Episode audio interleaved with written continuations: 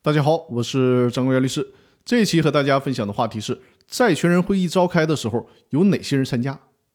债权人会议的出席者一般包括已经申报债权以及清算当中公司已经知道债权的普通债权人。注意，这里面说的是普通债权人，而不是享有担保的债权人。但注意一个细节啊，附条件和附期限的债权是不应该排除在债权人会议之外的。如果没有能在法定的期限内将债权凭证交给公司，那么就不能出席债权人会议，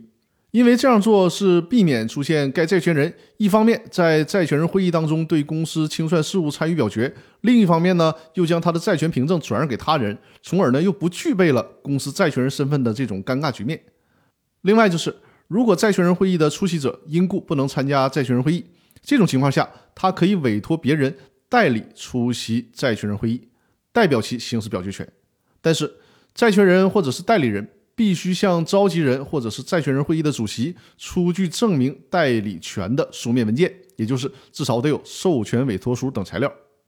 债权人会议的列席者主要是指清算中依法享有优先受偿权或者是担保权的债权人，